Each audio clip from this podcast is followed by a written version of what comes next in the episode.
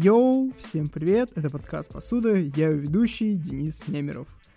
Мы с вами очень давно не слышались, да? Да, есть такое ощущение, возможно, слегка, да, как бы он не выходил примерно два месяца, но у нас на дворе 2022 год, поэтому грех было не выпустить такой выпуск, который подводит итоги года. Мне кажется, это должно стать некоторой традицией.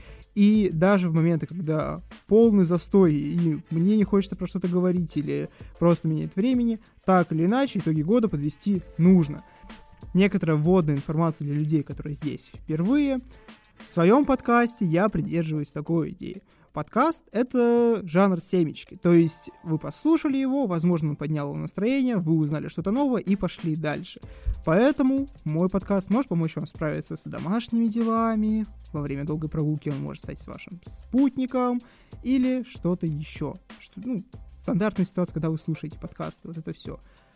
И в сегодняшнем выпуске я хочу обсудить главные музыкальные релизы этого года на русском, на английском, также поговорить про лучшие сериалы и лучшие фильмы. При этом в конце я немного ударюсь в лирику и поговорю про события, которые сделали этот год, но чаще всего они так или иначе достаточно печальные, как мне кажется. Собственно, можем приступать.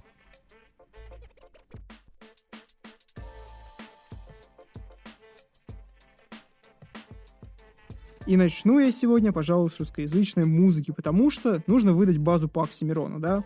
Это удивительно. Музыка в 2021 году во многом не так важна, как роллаут перед ней. Я говорил об этом, когда оценивал Донду, и буду говорить об этом сейчас. Про Донду мы поговорим чуть попозже, разумеется. Но там уже не будет восторгов, и мы оторвемся от стадионов, от Кани э, Веста, который летает, и поговорим чуть больше про музыку. Но случай с тем, что случилось с красотой и родством, это одна из самых интересных тем. Про альбом тоже есть что сказать, но только подумайте, за пару дней до того, как один из главных рэп-игроков на русском должен вернуться, появляется куча мышапов. Эту тему активно толкает Федя Букер, э, Серафим Мука во всех подкастах. Это спланированная акция. И, как бы честно говоря, я не любил Женю Бурдашоеву, мне кажется, нет. Э, эта женщина не способна запустить вот это вот все. Но, тем не менее, если она сделала это сама, это удивительно. Тиктоки с Оксимироном, мышапы, это все сваливается нас, а потом бац, кто убил Марка на 10 минут. И что мы получаем? Оксимирон проработал детскую травму, отрастил волосы, тут же их сбрил. Мы сидим, смотрим, и у меня дикий синдром утенка. Я смотрю на Оксимирона, и мне словно опять 12 лет. Я сейчас буду слушать альбом Горгород и буду гуглить, что такое суицид. Нет, не суицид, стоп. Суицид или стоицизм, все вот эти умные слова, гори оно синим пламенем. И после этого я уже никогда не буду прежним.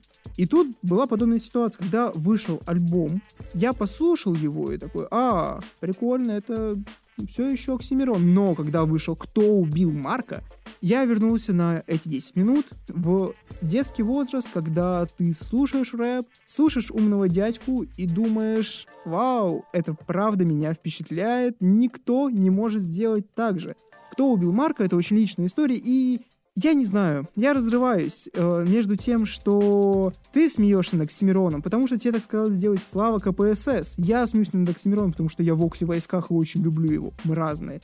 Поймите, дед сидел и 10 лет вынашивал обиду, проработал ее с психологом, а потом вышел в белом плаще и такой «Ха, смотрите, я расправил крылья, и теперь я сильнее, но не 10 лет, рэп поменялся». Люди, которые смотрят то, как Жиган дает леща Шоку Оксимирону, не понимают, в чем проблема, потому что Конечно, когда это происходило, ситуация была другая, время другое, контекст, все поменялось, но сейчас это воспринимается, по крайней мере, странно, потому что кто такой Жиган? И Джиган — это тоже очень забавная вещь. Люди забыли и не понимают контекст того, что лещи уничтожали карьеры, из-за них распадались группы, Димаста был влиятельным рэпером. Даже я до конца этого не помню. Я знаю, что такое было из-за того, что я погрузился в эту среду в достаточно молодом возрасте и помню подобные вещи, и их отголосок, который доходил до меня благодаря Versus Battle, но до конца понять этого всего мы не можем. Но после «Кто убил Марка» выходит третий микстейп Оксимирона. Некоторую базу по нему я расписал в своей группе ВКонтакте и в Телеграме. Можете подписаться, если вы этого не сделали. И нужно понимать, это хороший микстейп Оксимирона. Да, не второй и даже не первый, но все еще плотный хороший микстейп Оксимирона. Там не очень приятные сводки, и их не очень слышно, в отличие от первого и второго. Но тем не менее, да, да, это даже какой-то очень цельный микстейп. Но это не то, чего все ждали. Ну а теперь, когда мы получили красоту росту по итогу, как-то не хочется его даже ругать. Когда он обламывает ожидания, это целенаправленный ход. Ну, вы понимаете, в чё альбом лежит, он хочет, чтобы говно покипели, а потом, а, ну вот альбом, все закинули, удивились. И единственное, что я хочу сказать по смутного времени это клип на Мох. Мох — это один из самых невероятных треков Оксимирона, в принципе, как мне кажется. Начиная от клипа, который буквально Вагнеры, заканчивая тем, что, ну, вы подумайте, это очень меметично. Оксимирон впервые делает что-то несерьезное. Насколько это возможно, когда ты выглядишь как Оксимирон, знаете? Красота и уродство. Сначала нужно сказать что-то хорошее про альбом. Это супер классический Оксимирон. Это комплимент. То есть, когда ты сидишь и ждешь, пока ребята на Genius разберут, что там происходит, чтобы понять хотя бы половину, это супер классический experience, который ты испытываешь только когда слушаешь Оксимирона. Из-за этого его стоит любить. Понимаете, вы не лезете на Genius, чтобы послушать условно Биг Бэби Тейпа или Кизару, разобрать, что они там читают, вас просто качать, вам не важно. А у Оксимирона ты должен залезть, погрузиться, понять, кому это отсылка, что за хоп-механика, типа, с самого первого трека. И вот этого очень сильно не хватало. Никто не дает тебе такого, как Оксимирон. Ты сидишь и просто вчитываешься, такой, м-м, классно, и это не делает тебя умнее. Нет, не, я не вру себе. Но вот эта культура считывания отсылок, она так или иначе поселилась в русской среде благодаря Оксимирону. Ну, достаточно большая лепта была внесена именно им. Но по трекам. Проблема в том, что предъява Славы КПСС батла, что весь твой рэп только о боксе, и поэтому он пустой, все еще слегка актуально. Очень сложно педалировать один и тот же опыт на протяжении больше, чем 10 лет и не уйти в самоповторы. Как мне кажется, самый показательный трек — это «Улет». Потому что, когда ты слушаешь его, ты впервые слышишь Оксимирона в очень нестандартной ситуации. Это трек про что-то такое очень личное, и когда я его слушаю, я подумал, вау, вот это правда классно. Но по итогу оказывается, что это трек про тело Оксимирона, и вот это немного странно. Трек все еще хороший. Он построен как невероятная любовная лирика, и это классно, но, ну, это про самого себя. В этом проблема, понимаете? И хотелось бы процитировать Гансту Хаслу. Оксимирон не разочарует никого, только если он возьмет супчика для того, чтобы делать продакшн на свой следующий альбом и влетит на биты как Бульвар Депо. Бульвар Депо, кстати, некоторая база. Бульвар Депо — это Оксимирон для поколения, которое было спустя 5 лет, как мне кажется, да. Про это мы как-нибудь еще поговорим. Но биты, правда, звучат достаточно никак. Я не помню ничего, и в этом проблема. Это не запоминающаяся музыка, которая способна... Что? что? Она не раскрывает Оксимирона с новой стороны. Это супер классический Оксимирон в плане звучания. Это плохо. Как бы Оксимирон не говорил про это на треке рецензии, который, как мне кажется, достаточно крутой. Потому что вот это рекурсия, все дела, очень юморной Оксимирон, опять же, и это достаточно интересно. Но при всем при этом это не отменяет факт того, что эти предъявы, которые он сам себе кидает, можно кинуть ему все равно, потому что, ну, это как бы факт, да, музыка достаточно скучно, хотя на треке он пытается вытеснить своего битмаря и сказать, достаточно необычный продакшн. Нет, продакшн говно. При этом всем мне очень нравится, что Оксимирон э, пусть и педалирует в большинстве случаев то же самое, что я вырос, блин, я один, а теперь я крутой, вот это все. Трек Эминем очень хорош, потому что отрефлексировать, что вау, ты вырос, и твой некогда мастер, кажется, примерно пошел по тому же пути, и сейчас вы оба не особо актуальны, очень прикольно. Да, хороший трек, вау, класс. Также, кстати, небольшая заметка. Все лучшие треки с альбомов, которые я буду упоминать дальше, я выложу в телеграм-канал и в группу ВКонтакте, так что если вдруг вы хотите послушать что-то, что супер меня зацепило, можете перейти туда и посмотреть. Вот. Если кратко резюмировать все вышесказанное, альбом Оксимирона все еще супер событие, потому что rollout э, — это самое масштабное, что у нас было. И фиты — самая интересная штука с фитами. Во-первых, Оксимирон достаточно часто появлялся на фитах за вот эти пять лет, пока мы его не слышали, но при этом всем фит с ATL-ом — это сильно, потому что это звезда твоего уровня. До этого Оксимирон всегда выступал как мастер над протеже. И такие фиты, конечно, были интересны, но не впечатляли. А тут примерно одинакового уровня звезды. Вау! При этом мне очень хочется похвалить Тосю Чайкину. Это человек, который смог смимикрировать под Сюзану, Монеточку, Машу Химу, Лизу Громову, как мне показалось. То есть ее вокал звучит везде, и он везде такой разный, такой необычный, что ты не сразу понимаешь, что это один человек.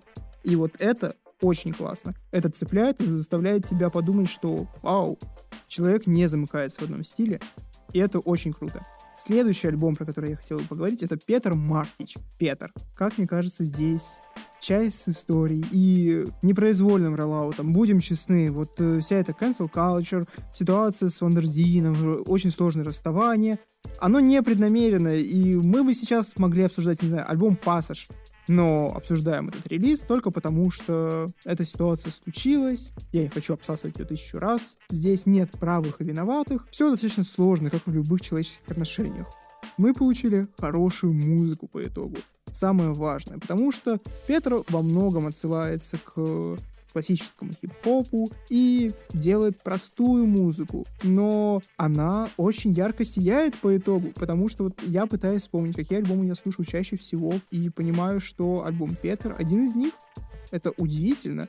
Такая простая, незамысловатая музыка осталась в моем сердце именно за счет того, что там много треков, которые могут тебя раскачать, но при этом способны и утешить тебя в сложные моменты. В эру ковида очень популярны стали вот эти баллады, которые говорят, что да, сегодня не очень, но завтра все может меняться, и это важно. Такая музыка, которая способна тебя утешить, она делает тебя чуть сильнее и помогает двигаться дальше. И альбом полностью пронизан этим настроением. Если EP23 больше обрабатывал всю эту ситуацию и честно говоря, говорил тебе, что да, да, вот я выбрался, смотрите, какой крутой, это была стадия отрицания, то Петр — это смирение. Ты ничего с этим не поделаешь, прими и двигайся дальше. И это классный посыл, очень хороший и очень приятный. В принципе, когда человек переживает и сублимирует подобные вещи, не может получить плохой результат. И этот альбом тому подтверждение. Дальше у нас альбом «Зеркало» от Тима ищет свет. И вот этому альбому, как мне кажется, не хватило пиара, потому что у него были интересные идеи с плакатами, которые похожи на «Вы видели этого человека во снах», но в остальном э, он практически не получил рекламы для одного из лучших альбомов в этом году. Я абсолютно серьезно. Ты не ожидаешь от э, человека, который выпустил одну епишку или небольшой альбом э, из Петербурга, реально хороший результат. Но это очень полифоничный и многоголосый релиз, где артист не пытается и не хочет замыкаться в каком-то одном стиле, в одном флоу. Каждый трек — это эксперимент. И в хорошем смысле этого слова не эксперимент на уровне у Love 66, я сейчас накину гиперпоп, э, и будет вот так классно. Нет, это что-то очень самобытное, и видно, когда человек отсылается к чему-то, знаете, такому исконно русскому. Сложно писать. Я очень долго вынашивал идею про то, чтобы написать какой-нибудь текст или, возможно, сделать ролик, который я там обещаю миллиард лет по самым разным вещам. Но, правда, Тиму ищет свет, э, он очень многоголосый, и это приятно. Ты не вспомнишь ни один трек, при прослушивании которого ты подумал, а, я слышал это два трека назад на этом же альбоме. Нет, это словно открывает киндер-сюрприз. Что тебя ждет сегодня? Под какого лирического героя он будет читать здесь, петь? И это классно. Музыка незабываемая.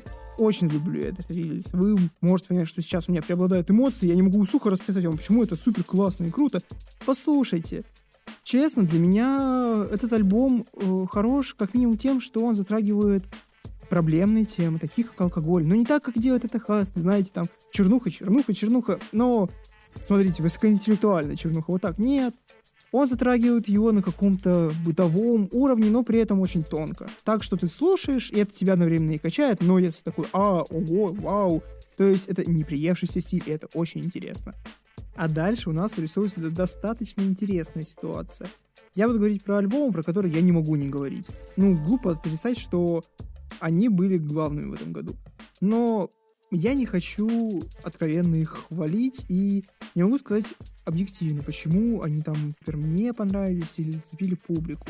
Первое — «Свистки бумажки скриптонита». Это альбом, который выпустил скриптонит, и поэтому он здесь. Скриптонит не делает плохую музыку. Мы оказались вот в этом моменте. Понимаете, у нас появился артист, который, что бы он ни делал, он делает это качественно, хорошо, и ты Просто ставишь это в топ, потому что тебе не к чему придраться. Это не прорывной релиз, как был «Дом с нормальными явлениями». И не альбом, который становится классическим сразу после выхода, как были у Рабора и «Зеркала», и не 2004, который для супер гиков про парня, который выпустил альбом, отсылаясь к тому, что он слушал, на чем было его становление. «Свистки и бумажки» — это альбом, который я послушал суммарно больше 40 раз, наверное, за весь год. Это очень хороший показатель. Но он ощущается очень камерным. И это хорошо, потому что скриптонит, это, цитирую Дмитрия Быкова из его лекции про Есенина, хроника распада. То есть это буквально альбом про одну тусовку, про один день скриптонит. Ты просыпаешься, готов к чему-то, потом тусуешься, а потом бац, депрессия в нуль лет, у, просыпаешься и такой, а, ну да, в принципе, я готов к еще одному дню. И это классно. Вот в этой, собственно, хронике распада Скриптонит очень хорош. Это его главная тема. То есть э, она идет через все альбомы, через все творчество Скриптонита. Этот альбом не исключение, но при этом он супер классно описывает это. То есть, если мне нужно из, дать выжимку, что такое скриптонит, я дам послушать именно этот альбом. Потому что на нем есть все, за что мы его полюбили. Треки 16, «Жить как я живу», «Детки». Это очень хорошая музыка. И скриптонит не замыкается в самом себе. Да, у него дальше выходили с альбома с его протеже, с его лейбла. И вот они менее интересные. Это прям... Э, это не музыка, которую хотелось бы слушать. Ты слушаешь ее, такой, да, скриптонит, ясно, ты проталкиваешь. Скриптонит не понимает, как продвигать своих артистов. Это вот главный минус. У него не до конца выстроена эта система в плане того, что как я писал в одном из своих текстов, нужно давать удочку, а не рыбу. А скриптонит раскидывается рыбой направо и налево. Это все еще хороший качественный продакшн, все дела, но слушать это не хочется. А свистки и бумажки — это концентрированный метаскриптонит. И завершает мой монолог про музыкальные альбомы, Бандана от Бигу Витейпа и Кизару. Я не хочу включать Дикого снова, будем честны, потому что я бы мог сказать, ну, вы понимаете, это альбом, у него много прослушиваний, би би бу Нет, я очень люблю бегать под бандану. Ну, я обожаю бегать, я обожаю бегать под бандану. Это классно. Это очень крутая маскулинная музыка. Это вот прям рэп, рэп, рэп, рэп, рэп. Два парня, которые торчат по 36 Mafia, я не знаю, G-Funk, они собрались и сделали альбом своей мечты. Когда они слушали это, они такие, о, все, сейчас я буду писать именно такой рэп, как хочется. Это нашло отклик в сердцах людей. Да, это все еще Кизару с его очень бэтбарсовыми строчками. Это все еще Big Bobby Tape, который делает хороший продакшн, но при этом это достаточно дымокий, но здесь есть интересные музыкальные решения. И это все в своей сумме сделало большие числа, и люди это слушают. И я не хочу говорить вот вещи, знаете, из-за того, что, а, блин, ребят, вы понимаете, большие числа решают, если люди значит, это важный альбом. Нет, здесь нет Моргенштерна. Именно по причине того, что обсуждать Моргенштерна, как мне кажется, излишне. Все плюс-минус понимают, как это было, что происходило. А бандана прикольная и достаточно своеобразная. Это не альбом, который там станет культовым, что-то такое. Но он останется в аналах истории русского рэпа. Это факт, да, буквально. Э, Кизару вырос в GTA, а Тейп вырос, играя в GTA. И при этом всем ты слушаешь и ты словно погружаешься в детство, когда ты мог быть гангстером, ты еще мог быть э, рэпером с улицы, с, с улицы Зеленой Рощи, ты еще мог вырасти, потом ты стал постарше, понял, что это бред какой-то, но теперь этот альбом погружает тебя в эти ощущения хотя бы ненадолго. Как-то так.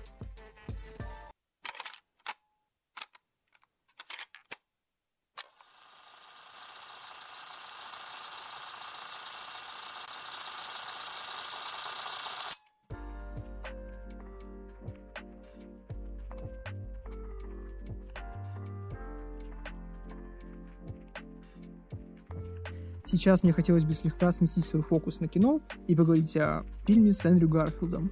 Но не о том, о котором мы подумали, а о картине «Тик-так бум», которая вышла на Netflix и повествует нам о знаменитом бродвейском режиссере, который недавно вроде как умер, но суть в том, что скорее этот фильм про очень важную точку, с которой мы так или иначе столкнемся. С возрастом 30 лет.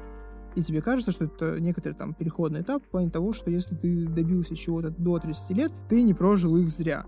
А если вот ты получал постоянные отказы, что-то шло не так, и ты никто к 30, все, ну, ты поставил крест на своей жизни. И этот фильм буквально показывает тебе, что из любой ситуации, как ни странно, есть выход. Классическая вот эта система, потому что у героя ничего не получается, ничего не получается, но, понимаете, проблемы героя там приумножены так, что ты просто очень легко ассоциируешь его с собой в плане, этот человек полный неудачник. Эндрю Гарфилд, ты смотришь и ноль, ноль, ничего. Но при этом ты знаешь, что ему суждено стать знаменитым, и он не бесталанный.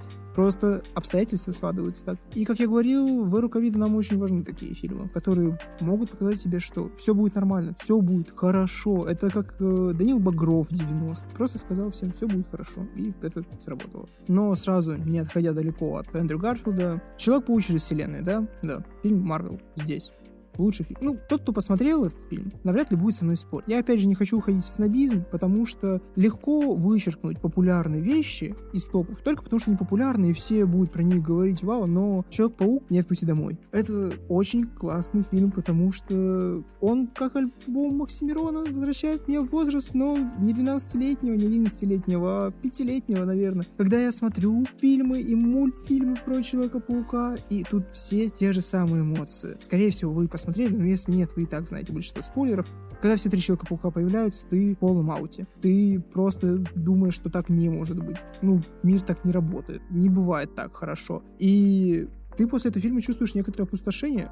Тебе кажется, ничего лучше уже не снимут. И это очень слабо в плане CGI, э, сюжета в некоторых моментах. Но это все можно дать за последние полчаса фильма. Понимаете? Это момент, когда фан-сервис, не фан-сервис, я рос на этом всем, и ты смотришь, как целая эпоха сейчас стоит у тебя перед глазами, и это стало возможно только за счет того, что у Марвел огромное количество денег. И как бы не ругали фильмы, Дисней, э, вот этот злой капитализм, когда он способен подарить тебе такую небольшую сказку на 30 минут, это стоит того. Ну, правда, это очень светлые и приятные эмоции, когда ты видишь их взаимодействие и думаешь, а, вау, я маленький не мог такому помыслить. И это классно. Это чистые эмоции. Вот, вот так это и работает. Понимаете? Такой вот сегодня у нас объективный топ. Ну и чтобы далеко не уходить от Диснея, Душа и Лука. Сразу два попадают, наверное, на следующие места, потому что год был очень беден на хорошие фильмы. Это, конечно, ситуация с ковидом, опять же, всех и вся подкосила, но, тем не менее, душа... У меня где-то есть выпуск про это. Я не хочу повторять все те же самые слова. Это очень чувственная и тонкая вот эта история, но единственное, что я могу предъявить как минус, это тот факт, что это все же детский мультфильм, а там такие сложные, тяжелые категории. Если бы я в детстве это посмотрел, я бы, не знаю, ушел в монастырь, потому что раньше все было просто. Молния Маквин едет без друзей, и он лох, а Молния Маквин едет, у него есть друзья, он крутой. Все.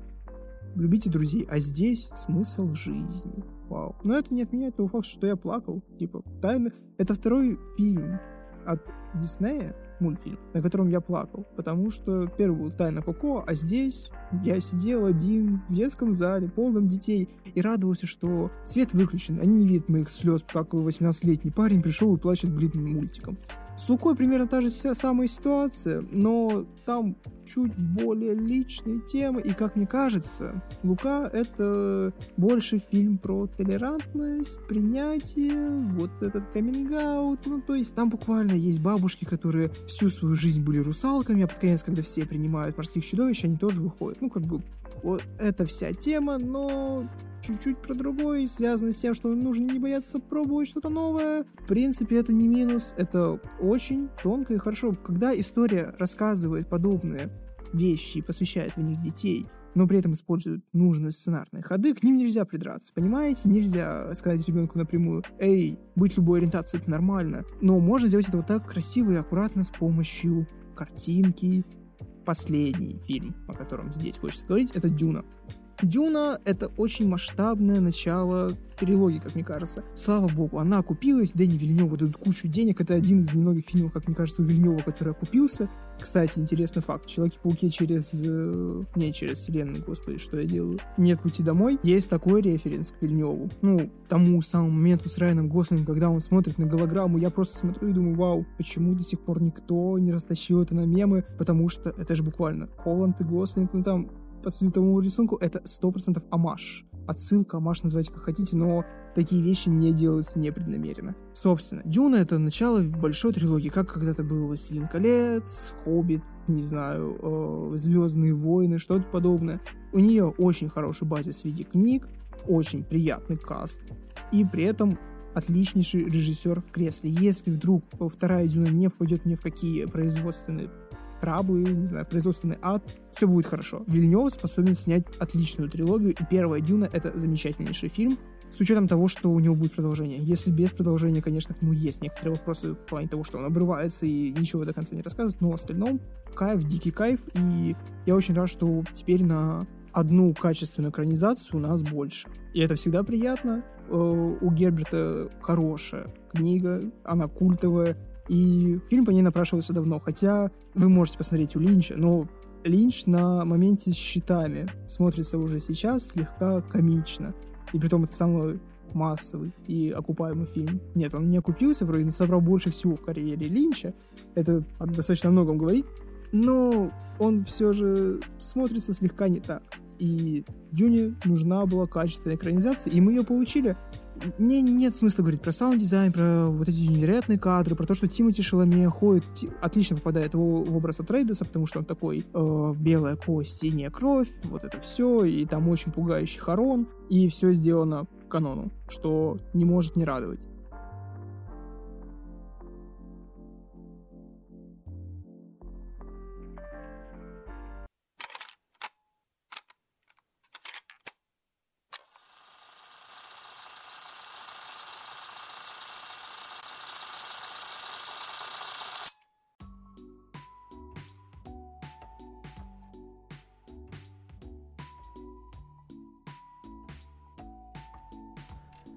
Плавно возвращаемся к музыке, и вы понимаете, что будет на первом месте Донда Канни Веста, но сразу хочется обговорить некоторую деталь.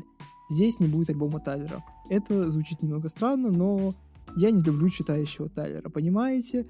У него был невероятнейший Игорь, на котором он сделал оборот 360. Все вы знаете, мне не нужно расписывать вам, почему Игорь это супер класс. И я надеялся, что Тайлер никогда не будет читать рэп, как бы это ни звучало. Я не люблю Тайлера, который читает, читает, читает, читает, читает, а на последнем альбоме возвращается, поэтому но при этом я не могу не отметить появление на альбоме у Snow Allegro. Я даже думал вставить его в этот топ. Потом я понял, что я вставил бы чисто из-за фитов Тайлера. Там их два или три. Послушайте их это правда заслуживает внимания. Даже, возможно, больше, чем последний альбом. Так вот, Донда. Я говорю про нее очень много. Даже слишком много. Но нужно понимать, что это главный роллаут этого года, главный альбом, главное воссоединение, главное примирение. Канье во многом сделал этот год в плане музыки. Он выпустил такое количество и сделал такое количество кейсов, что сложно сомневаться в том, что это его год. И Донда стала такой точкой. Это большой альбом, на котором множество интересных фитов, интересная история, суперский роллаут, э, представление, есть э, актуальные темы, есть э, личная история. Вот эта вся штука с тем, что он привнес новые веяния в fashion. Короче, хороший альбом. Все, я не хочу. Это затянется опять очень надолго. Я не хотел уделять Донде очередные там 10 минут в этом подкасте, потому что все, что я хотел, я уже плюс-минус сказал. Ну, честно. И вы уже послушали очень много. Вам, скорее всего, надоело про это слушать. И это делает альбом немного хуже в плане того, что вы воспринимаете его иначе. Наверное, это случилось также со мной. Потому что когда о чем-то очень много говорят, ты начинаешь это слегка ненавидеть. По крайней мере, это работает у меня. Просто хороший альбом, класс, первое место, все нужно упоминать альбомы, которые вышли в начале года, и, как мне кажется, альбом Брокхэмптона отлично для этого подходит. Руд Раннер получился даже лучше, чем я ожидал. Понимаете, отношение к Брукхэмптону у нас достаточно своеобразное в России. Все мы понимаем, что это там огромное классное объединение, которое делает э, очень хорошую музыку, но я ни разу не видел какого-нибудь Стэна Брокхэмптон. То есть я даже не видел людей в России, которые вносили бы эту группу в топ-3 своих любимых музыкантов или что-то такое.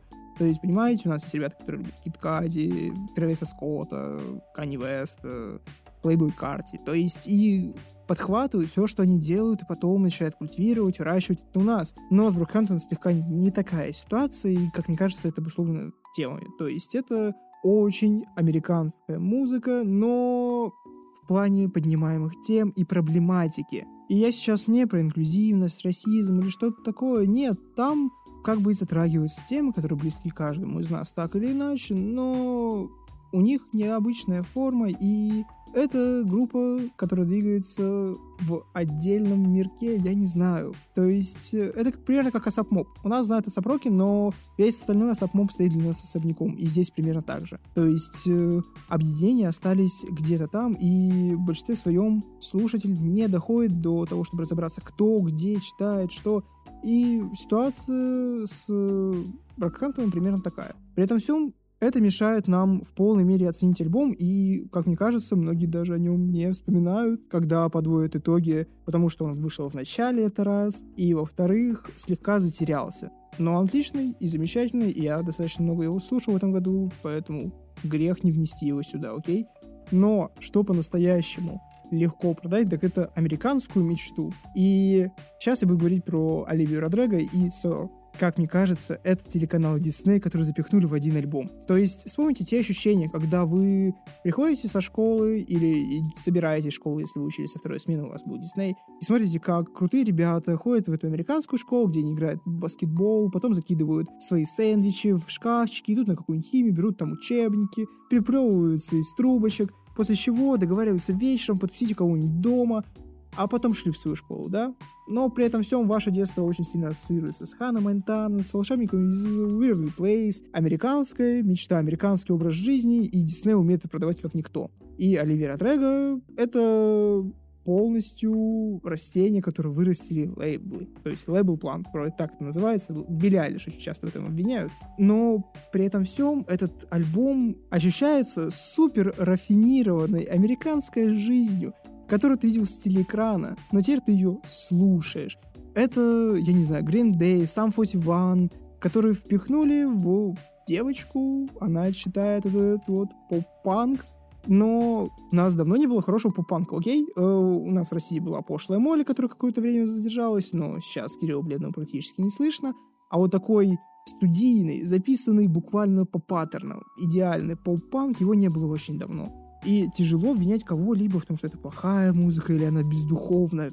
Нет, нет, я так не считаю, потому что если эта музыка дергает какие-то струны твоей души и влияет вот непосредственно все, что у тебя было в детстве, ты такой, а, блин, да, я вырос на американской мечте, кажется, и теперь я это слышу, это резонирует. И за это можно определенно похвалить не музыканта, нет, это скорее не часть, когда я вношу музыканта за отличную работу, нет, это штука про команду, которая смогла это проделать, и я очень сильно восхищаюсь этой вещью. Этот альбом удобно слушать, его приятно послушать, он хорошо сделан, и я не вижу смысла не вносить его сюда. Это идеальный медиапродукт, и вот это супер классно. Это такой кейс, который нельзя обойти стороной. Американскую жизнь берут и продают тебе вот просто вот так, э, вот, вот слушай, и это кайф. Я хочу так научиться. И э, на уровне кейса, и на уровне того, как музыка вот сейчас существует в 2021, это показательно. Дальше у меня идет Амин и его альбом 2.5. И я засунул его сюда только ради того, чтобы показать, как нужно работать с гиперпоп-звучанием на данный момент, если ты, а, не из Швеции или стран Скандинавии, расширим, и не трансперсона. Потому что, по ощущениям, там открылся какой-то портал, где был демон, который обучил всех, как работать там с гиперпоп-китами и как это все делать так, чтобы звучало не странно, и ты не ловил с этого кринж, и больше нигде этому не учат. Но Амин делает это очень аутентично, спокойно и не отходя от собственного стиля, при этом добавляя свежести своему звучанию. Я отмечу треки, которые запомнились мне больше всего, но этот альбом показательный как эксперимент. То есть человек не отходит от своего стиля, освежает его и не чувствуется гостем, который залез сюда просто потому, что это модно. Нет, видно, что ему самому было интересно, но не без излишек. Понимаете, очень часто люди, которые делают гиперпоп, э, грешат излишками в плане, вау, да это, блин, там перегрузов накидаем и классно гиперпоп. Нет, это не так слегка работает, так можно только 100 гек. Э, вообще, вы понимаете, очень сложная тема, тяжелая, но когда человек с осознанием, не понимаем, зачем ему это подходит, к тому, как делать альбом, получается 2.5. Есть треки, которые сделаны в супер классическом стиле Амина, и ты слушаешь, а, ну да, типа это Лимп, который был год назад, кажется. Но есть те, на которых ты полностью удивляешься, как так вообще выходит, что этот человек делает подобный звук. И при этом настолько аутентично и классно. Как бы вау. И завершить разговор про западную музыку мне хотелось бы альбом Inside Бо Бернама. Я очень долго думал, куда всунуть это, потому что это, с одной стороны, стендап, но это смотрится как полноценный фильм. С другой стороны, это больше про музыку. Я решил, что поговорить в самом конце будет логично. Я уже писал большой текст про Inside, но это одна из лучших работ в 2021 году. Она работает на всех темах, которые мне лично очень интересны. То есть это карантин, э, эра ковида, вот это, когда ты заткнулся дома и просто сидишь, и у тебя никакого контакта с внешними людьми, сходишь один с ума, это очень важно для меня тема. Я люблю такое, я обожаю постановку на кинопоиске, я в топе того года, кажется, про нее рассказывал. И инсайт работает на всех тех же темах, но здесь есть вот э, вещь, которую рефлексирует также в фильме с Эндрю Гарфилдом, 30 лет, и Боб Берн вроде чего-то добился, да, но он все равно ощущает себя слегка ничтожно, и к концу ты чувствуешь себя абсолютно разбитым.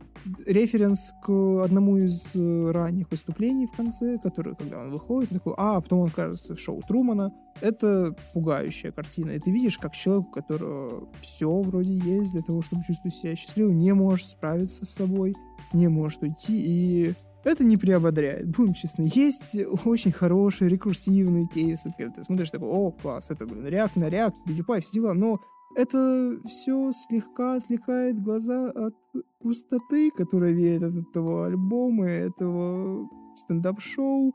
Ну, это классно. Такие вещи должны быть. Они слегка тебя, конечно, подзагоняют, и в моментах, где Бобби Орном кричит голый, ты думаешь, а, это, возможно, одна из самых комфортных вещей для меня, да, вот сейчас. Прям один из лучших моментов в моей жизни. Класс. Но это нужно прочувствовать. В, в этом вся вещь. Э, сложно говорить о таких личных для самого автора проблемах, как затворничество, депрессия, э, боязнь публики, хотя ты выступаешь 16 лет, и ты видишь, что это там, условно, не проблема белых людей, нет, это серьезная авторская работа, и вот он выносит ее, показывает себе то, что у него в голове, а ты очень маленький, и ты не можешь справиться с ужасом, который он передает, и ты такой, а, а. Но нужно отметить, что это снято все в доме, просто Бо Бёрнем заперся и снял сам себе special. Это очень классно. Эра ковида должна быть такой. Я надеялся, что пока мы переместились сюда, мы полностью перейдем на то, что человек способен снять в своей комнате целый стендап- special,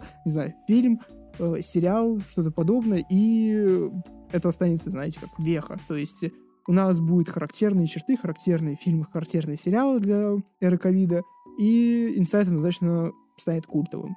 Уже сейчас. Это факт. Это вещь, которая будет обсуждаться через 20 лет. Это очень сильно авторское высказывание, и бегите смотреть сейчас, чтобы потом рассказать своим внукам, что вы посмотрели это сразу. Вот.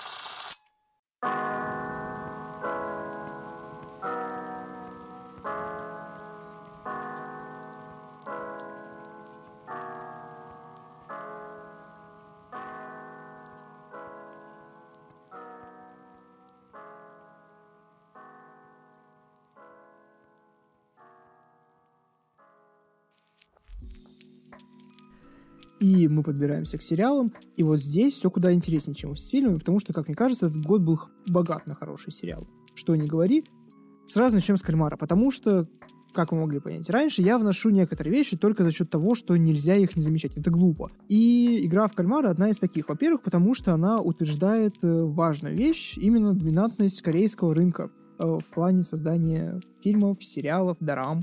Э, и том году Оскар взяли «Паразиты». И сейчас один из главных и самых обсуждаемых сериалов этого года тоже корейский. Это супер классно, но, как мне кажется, мы можем очень быстро устать от того, что в Корее одна проблематика. Я озвучил это как главную проблему, социальное неравенство, и мы не понимаем до конца эту иерархическую систему, сейчас мы в нее погрузимся за год, за два, а потом смогут ли корейские авторы предложить нам что-то еще и немного потеснить Голливуд и его гегемонию. За этим будет интересно наблюдать. Тем не менее, «Кальмар» — это вещь, которую обсуждали, которую посмотрели все, которая оказала некоторое влияние. Понимаете, момент, когда что-то доходит до детей, все, это укоренилось, и это тренд на ближайшие пару месяцев. И с «Кальмаром» так было. У сериала есть проблемы, но он предлагает вот эту концепцию голодных игр за деньги, но в интересном сеттинге с очень яркими запоминающимися персонажами, э, с интересной работой с декорациями, и бам, это хит, да, это факт, это один из главных сериалов, который стоит посмотреть, и 2021 запомнится благодаря нему во многом. Вот так. Теперь перейдем к тому, что лично я дико полюбил, что мне нравится, это вампиры средней полосы. Это буквально, буквально русские, что мы делаем в тени, чем мы заняты в тени, э, реальные упыри, я не знаю. Все вот эти варианты перевода культового фильма Таки Вайтити, который я, блин, просто обожаю, это вау. И очень долго я не мог найти заменитель, потому что «Чем мы заняты в тени» — это сериал, который вот выходит по мотивам фильма, он прикольный, но первое время во многом сериал очень сильно зацикливается на том, что было в фильмах, и не развивает это никуда. Ну, как бы, да, прикольно, первые пару сезонов, сейчас их вроде три. На последнем ты чувствуешь слегка что-то вторичное. А вот здесь русский сеттинг, Стоянов, вау, класс, бум. Это все еще смешно, это все еще остроумно, это со своими наработками, и это не сказать, что адаптация, но развитие темы, и мирные вампиры, которые там живут, поживают, но в России. Класс. Там нет кринж-юмора, и все выдержано в одном стиле. За это однозначное уважение. И посмотреть правда стоит. То есть русские сериалы на подъеме, хотя вроде как индустрия э, непосредственно вот голливудская или Netflix слегка просаживается сейчас, у нас заметный рост на фоне того, что Кинопоиск, э, ОКО, это вроде как даже сериал не Кинопоиска, не ОКО, очень сильно растет и развивается.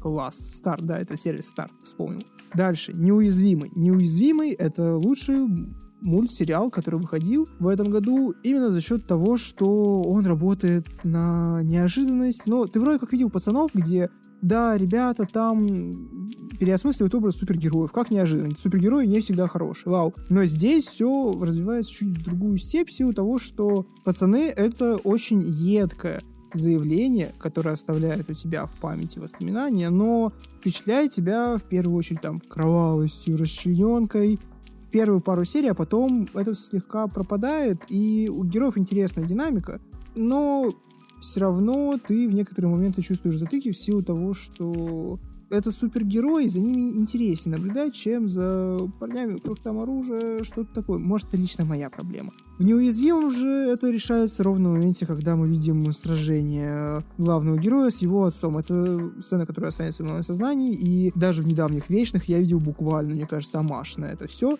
потому что вот это сильно, это классно, ты смотришь и ты понимаешь, что ты нигде не видел подобных аналогов. Это вещи, которые супер авторские, и того, что один Супермен уничтожает до крови другого, вау, класс. При этом у них достаточно интересная вселенная, им есть куда развиваться, однозначный лайк, однозначное добро. А вот перед тем, как говорить о следующем номере, нужно внести ремарку. Я очень не люблю, когда мне тяжело во время просмотра. Создается это напряжение намеренно. Или автор давит тебя какими-нибудь ужасающими сценами. Я вот эти все вещи не, не, нет, нет, нет, нет, нет. Не очень люблю. То есть, чтобы вы понимали, даже когда я посмотрел «Груз 200», я сначала и во время просмотра, и после не пропустил через себя этот фильм. Но я проснулся, И первые 10 минут я вообще обмысливал, что там было, обдумывал это все, а потом такой, а, ага, и проходил дня два просто в ужасающем состоянии, в смысле, зачем для какой цели вы это сняли? Вот. И сериал Хэппи Энд вызывает у меня ощущение, словно я 6 серий Груза 200 посмотрел. Но я понимаю, что это очень важный сериал, который говорит на откровенные и, возможно, даже немного рискованные, но, тем не менее, важные темы, потому что вебкам, порноиндустрия, это все находится за такой границей, словно этого у нас не существует. Словно это где-то там, это с нами никак не связано, а этот сериал напрямую говорит об этом всем.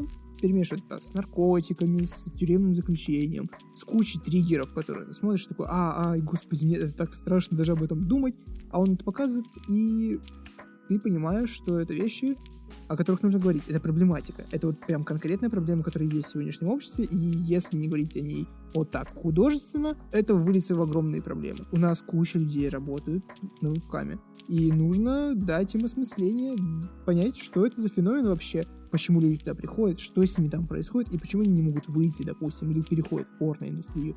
И вот помимо концовки, возможно, сериал очень плотно и хорошо держится – но это тяжелый опыт.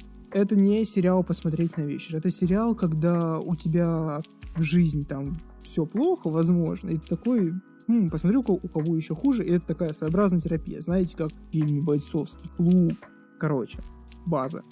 Хэппи хороший, но очень сложный сериал, который, тем не менее, надо посмотреть для того, чтобы киноделы понимали, есть запрос от людей на многофункциональных героев, у которых куча проблем, но они при этом с ними необычно справляются, и проблемы современного общества могут раскрываться не через наркотики плохо, ясненько, а через вот такие сериалы, где неочевидные вопросы поднимаются, неочевидные проблемы.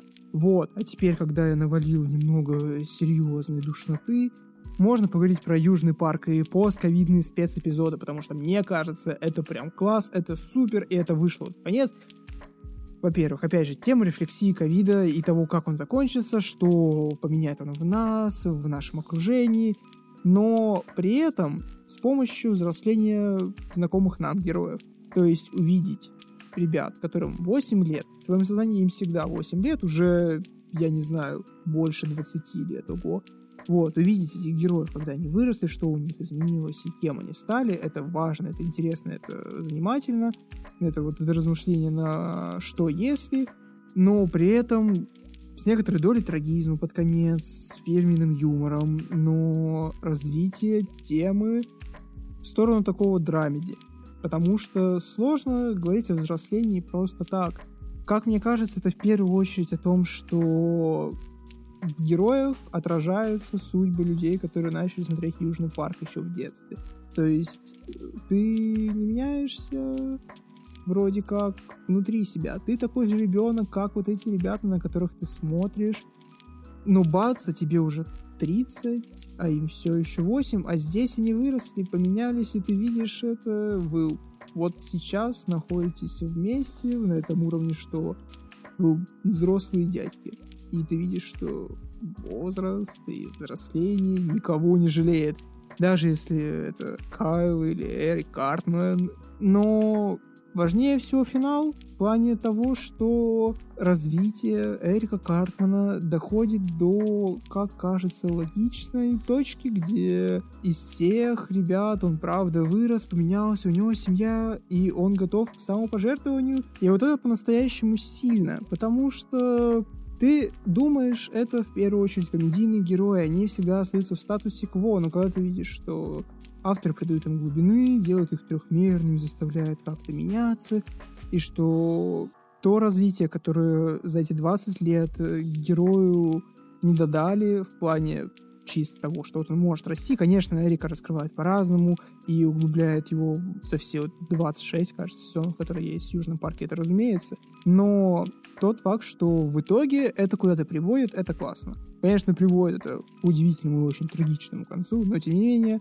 это заставляет тебя посмотреть чуть иначе на все прожитые вместе с этим сериалом 20 лет, если смотришь его сначала. Как-то так.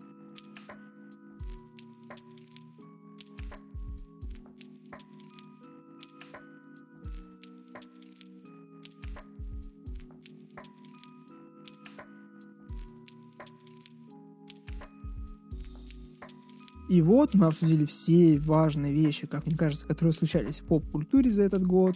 И 21 будет подведение общих итогов. И в Новый год хочется очень сильно дистанцироваться от политики, социалки, всех проблем, которые были где-то там, далеко, потому что это единственный день в году, в который ты хочешь понять, что все будет хорошо. Вот сейчас что-то случится, завтра будет переломный момент, и твоя жизнь станет другой. Что-то произойдет, ты проснешься другим человеком, откажешься от всех вредных привычек, от всего, что тебя тяготит, все решится. Ничего плохого с тобой не случится, и все будет хорошо. Данила Багров. Вот. Но нужно понимать, что это слегка не так. У Петра Мартича, на том же Петр, есть трек «Тяжелый год». И да, это был тяжелый год. Важно понимать, что все эти трудности помогают тебе стать человеком чуть получше. И в этом вся суть, это прикол. И каждый Новый год очень полезно напоминать себе об этом, чтобы не замыкаться в каких-то штуках, которые были в прошлом, что вот до этого было легче, а вот Новый год наступит, и он будет либо такой же крутой, как был до этого, либо вообще разрыв всего хуже предыдущего. Новый год, как мне кажется, очень важно провести его с родными или с друзьями, с теми, кого вы любите, потому что это момент, который вас объединяет. Знаете, мало вещей, в принципе, объединяет людей. Новый год — это один из таких дней. Всех с Новым годом! Спасибо, что так или иначе вы привели его со мной. Как показал мне Spotify Wrapped, он был средней продуктивности, всего 6 подкастов за год, это примерно по одному в два месяца. Но я надеюсь, что в будущем году я стану лучше и смогу выпускать контент чаще и, возможно, радовать вас им. Если вам понравилось то, что вы здесь услышали, вы можете подписаться, поставить лайки. Вы это знаете, а? я не хочу это проговаривать. Вы понимаете, как это работает. Вы ставите, я такой, о, прикольно, я буду продолжать это делать. Вот. Всех люблю, обнимаю, с наступающим, или, если вы слушаете это после Нового года, уже с наступившим Новым годом.